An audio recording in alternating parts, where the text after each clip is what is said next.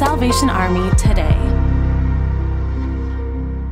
Deforestation contributes to more and more carbon dioxide emissions building up in the atmosphere around the globe, which we know is harmful to the environment. To help combat these effects, the Salvation Army in Pakistan has a new initiative called Green Pakistan.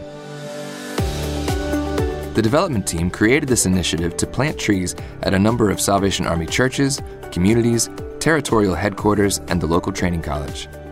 Plants were donated by Awan Sports Industries through Christian Care Foundation. This initiative brings together the community, helps the environment, and adds even more beauty to the local area. For more stories like these, visit salvationarmysoundcast.org slash today.